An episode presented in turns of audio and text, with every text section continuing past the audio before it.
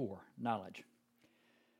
Despite certain problems with it, see 4.1, the definition of knowledge as justified true belief appears to be the one most widely accepted in recent and contemporary philosophy. The structural systematic philosophy's theoretical framework, along with a great many other frameworks, see 4.3, rejects that definition. This chapter explains why 4.1 presents the structural systematic philosophy's alternative definition, 4.2, and counters a possible objection, 4.3. 4.1 The inadequacy of the definition of knowledge is justified true belief. Gettier, 1963, considers the following definition of knowledge as justified true belief. JTB, subject S knows that proposition P, if and only if 1. P is true, 2. S believes that P, and 3. S is justified in believing that P. Gettier 1963 accepts the identified conditions as necessary, but denies that they are sufficient. To show their insufficiency, it introduces two of what have come to be known as Gettier problems, of which a great many appear in ensuing debates. An adaptation of one of Gettier 1963's runs as follows Smith and Jones both work for automobile manufacturer Superior Motors, which makes clear to all of its employees that they should own only SM vehicles. Smith notes that Jones, who always drives an SM vehicle to work, regularly drives to weekend softball games in a sports car produced by an SM competitor.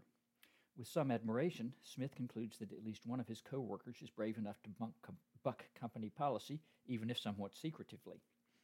Smith believes this conclusion, and there is justification for that belief in his observation of Jones's behavior. It may, however, be the case one that the sports car in fact belongs to Jones's brother, who trades car with Jones on weekends in order to have the larger storage capacity of the SM vehicle, but also two that unknown to Smith, his coworker Brown does own a vehicle produced by one of SM's competitors. In this case, according to Gettier 1963's analysis, Smith would accurately be said to have the justified true belief that at least one of his coworkers owns a car produced by an SM competitor, but Smith could not accurately be said to know this because the belief on which it is based, that is, that Jones owns a non SM vehicle, is false. Hence, Gettier 1963 concludes knowledge involves more than justified true belief. Footnote It is worth noting that in this example, as in Gettier 1963's own examples and in the Gettier problems that have proliferated in the literature on JTB, the notion justified belief remains quite vague. No doubt, Smith has some reason to think that the proposition concerning Jones's car ownership may be true, but if Smith simply assumes that the only possible or even reasonable explanation for Jones's regularly driving the car is that Jones owns the car, then Smith is simply being naive. Leaving aside other possible objections, including the one raised in what follows in the main text, there is the problem that what counts as justification in the examples would not qualify as adequate support in scientific context. End of footnote. Gettier 1963 triggered extensive debates along a number of lines.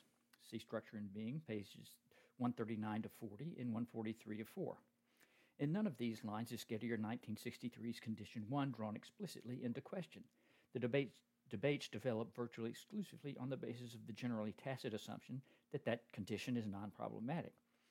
According to Structure and Being, page 140, however, an astonishing aspect, of this state of affairs becomes visible if closer attention is paid to that condition. What is astonishing is that definition JTB is circular. Structure and Being's argument that the JTB definition is circular is extremely condensed.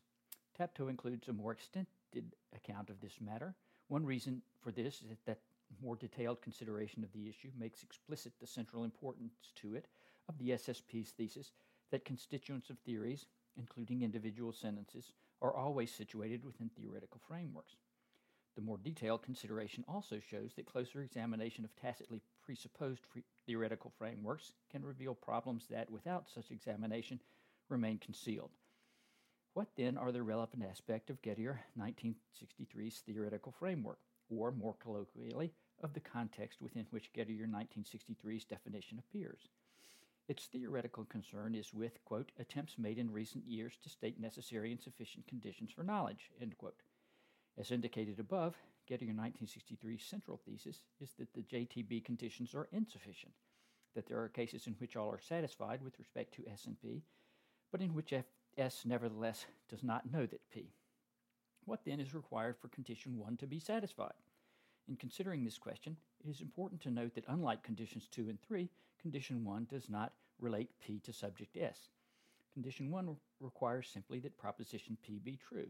It does not relate P in any way to any potential knower, to any theoretical framework, or to anything else. This fact suggests a question. Within Gettier 1963's theoretic, theoretical framework, is it possible for S or for any other subject to determine whether or not condition 1 is satisfied? If it is possible, then the definition becomes applicable in a specific sense. Subjects, including S, can use it to identify at least some cases of knowledge, some cases of justified belief that are not knowledge, and, according to Gettier 1963, some cases of justified true belief that are not cases of knowledge. In a technical term, the definition is then operational. How, in specific cases, would the definition be applied? S seeks to determine whether or not she knows that P. She asks first about condition 1. Is P true?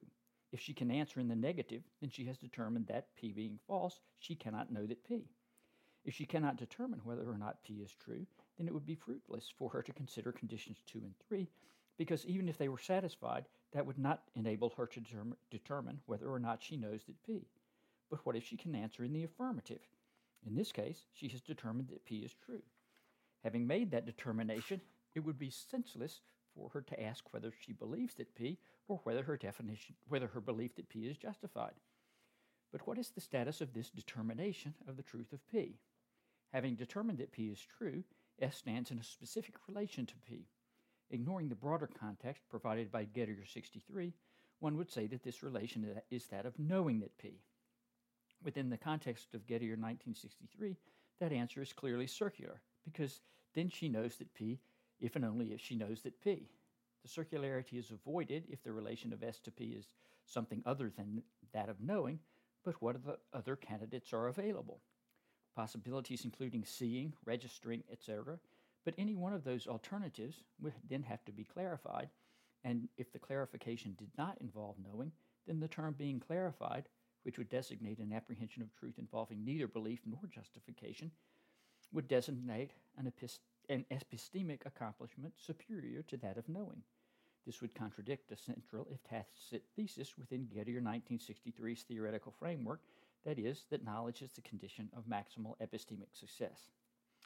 Might it then be the case that Gettier 1963's theoretical framework is one within which it is impossible for S or for any other subject ever to determine whether condition 1 is satisfied? That is, might it be a framework with both skeptical and what are commonly termed metaphysical realistic components? It would then be one according to which 1. S can believe that P is true, and 2. S can be justified in believing that P is true, and 3. It is simply the case, independently of S or any other subject or any theoretical framework or anything else, although expressible in ordinary English, that P is or is not true, but also 4. Whether P is true or not is something that S can never, in principle, determine. Within such a framework, a bizarre and deeply problematic one, S could express her condition of maximal epistemic success by saying, Well, I believe that P is true, and I'm justified that being is believing that P is true, and P either, P either is or is not true. So if it's true, then I know that P, and if it's not, then I don't know then P, that P. Within such a formulation, or within such a framework, the JTB formulation would not function as an operational definition, and so would not be circular in the way that it is within frameworks wherein it is supposed to be operational. Is Gettier 1963's a framework within which the JTB formulation functions in this non operational manner? There is precisely one reason for identifying it as such a framework. That reason is that if it is not such a framework, then, as demonstrated above, its JTB definition, taken to be operational, is both circular and extravagant. Circular, because condition 1 is satisfied for S only if S knows that P, and extravagant because conditions 2 and 3 are then superfluous. On the other hand, reasons for not determining Gettier 1963's framework to be such a framework are provided by many of its sentences. It begins, various attempts have been made in recent years to state necessary and condition, sufficient conditions for someone knowing a given proposition, end quote. The article does not qualify this sentence or any of the indicative sentences that follow outside of the examples as articulating merely a justified belief that might or not or might not, although unknowably to anyone, also be true. Instead, it simply presents it as true. Moreover, In its examples, Gettier 1963 clearly attributes to Smith the capacity to, in effect, know in certain cases that condition one has been satisfied, that is, to register truths. Quote, Smith sees the entailment from D to E. Smith realizes the entailment of each of these propositions he has constructed by F. Footnote Also worth noting is that Gettier 1963's framework implicitly includes a close counterpart to the at best deeply problematic metaphysically realistic component of the alternative framework introduced above. Gettier, assumes, Gettier 63 assumes as a fact about the universe that proposition P simply is or is not true. The implicit assumption could involve something like a superhuman omniscient subject who would know one, that P is true, two, that S is justified in believing that P, and three, that S can never determine whether P is true or not. If this omniscient subject accepted the JTB formulation, this subject would know that S knows that P, although S could never know that S knows that P. Without some such metaphysically extravagant assumption, Gettier 1963's premise 1 remains at best unclear. Moreover, the omniscient subject's knowledge would have to be defined other than as JTB. 4.2 The Structural Systematic Philosophy's Definition of Knowledge. The heart of the problem with the JTB definition of knowledge is that it contains a condition, that P be true, that is utterly independent of subject S, but one that subject S, in applying the definition in any case in which condition is satisfied, precisely thereby comes to stand in the relation to P of maximal epistemic success and thus of knowledge. The problem is solved by a definition, all of whose conditions relate S to P. The SSP definition, structure and being, page 142, is the following K. S knows that P if and only if A, S believes that B, P is true, and B, S believe that S, S believes that S is believed that P is true is justified. TAPTOE adds the following clarification of B. S accepts P's truth without question or doubt and resists oppositions to P's truth. By definition K, P need not be true in order for S to know that P, so there can be false knowledge, that is, knowledge that P when P is false. In addition to avoiding circularity, allowing such cases increases the intelligibility and coherence of the SSP because of its linkage to the thesis that all truths are relative to the theoretical frameworks within which they are situated. Within the ast- astronomical framework relied on between the naming of Pluto and August 24, 2006, it was true and widely known that Pluto was one of the nine planets in the solar system. Within the astronomical framework currently relied on, it is true and known to many that Pluto is a dwarf planet and that there are only eight planets in the solar system. 4.3 False Knowledge. The widespread acceptance of the JTB definition of knowledge suggests that, for many, the phrase false knowledge is an oxymoron. It could, of course, be the case that in the languages of many theoretical frameworks, the phrase is an oxymoron. That would not prevent its being non oxymoronic in the language of the SSP. If, however, it were the case that in virtually all frameworks other than the SSPs the phrase were oxymoronic, then it could be argued that the SP's definition is arbitrary and idiosyncratic. If it were, then it could, as structure and being notes, easily give rise to misunderstandings and confusions. If, on the other hand, there are other theoretical frameworks, including everyday ones, in which the phrase is not oxymoronic, the force of any such argument, the arguments would fade. Presumably, the most straightforward way to demonstrate that false knowledge is not oxymoronic in a significant number of other theoretical frameworks is to present a number of passage, passages in which the phrase is used intelligibly and wholly non problematically, drawing from a variety of genres and covering an extended period of time. Footnote, it could be objected that at least in at least some of the following examples, the false of false knowledge is best understood as comparable to the false of false friends. On this interpretation, just as a false friend is not a friend, false knowledge would not be knowledge. Four points suffice in response. First, the objection is telling only if it is presupposed that knowledge cannot be of what is false. Second, none of the cited texts makes explicitly that this is how its use of false and false knowledge is to be understood. All appear to presuppose that the phrase is clear enough to require no elaboration.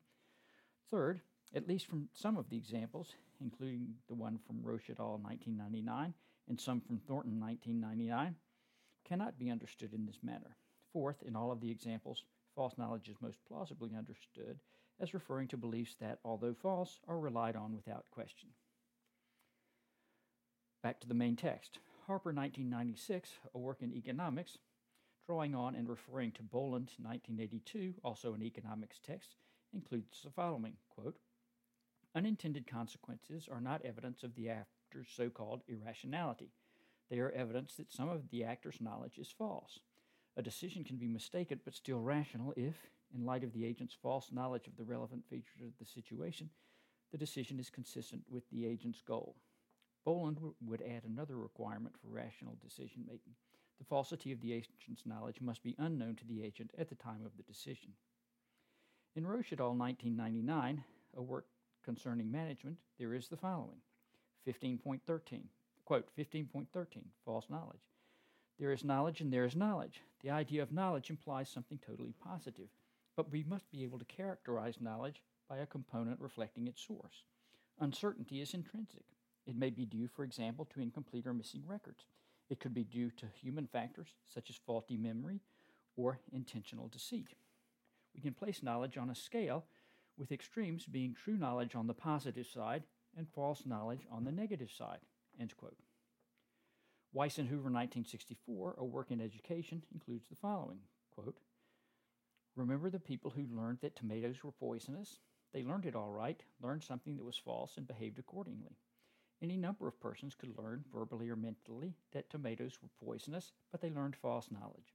All of their behavior regarding tomatoes was guided by a verbalism that did not tell the truth about the real world. End quote. Frye 1964 2000, a convocation address at Franklin and Marshall College, includes the following quote, The real meaning of tradition is learning from the past how to live in the present. And the real meaning of revolutionary action is learning from what we could see, what could be to see more clearly what there is. That is, learning from what could be to see more clearly what there is. It is in the light of that present vision that we apply our practical intelligence to the world. This is real knowledge as distinct from the false knowledge that we get from news media, propaganda, and advertising. False knowledge acts on what we think other people think or can be made to think. Not surprisingly, given its subtitle, Thornton 1999, Plagues of the Mind The New Epidemic of False Knowledge, a book written for a general audience, contains a plethora of relevant passages, including the following Quote, the average high school student today knows more that is true and less that is false about the natural world than the most educated intellectual of 17th century England. The horizontal spread of knowledge, its dissemination through widespread literacy, universal education, and high tech media of transmission, has not banished ignorance, false knowledge, interested error, or institutional lies. End quote. It would be easy, but pointless, to provide additional examples.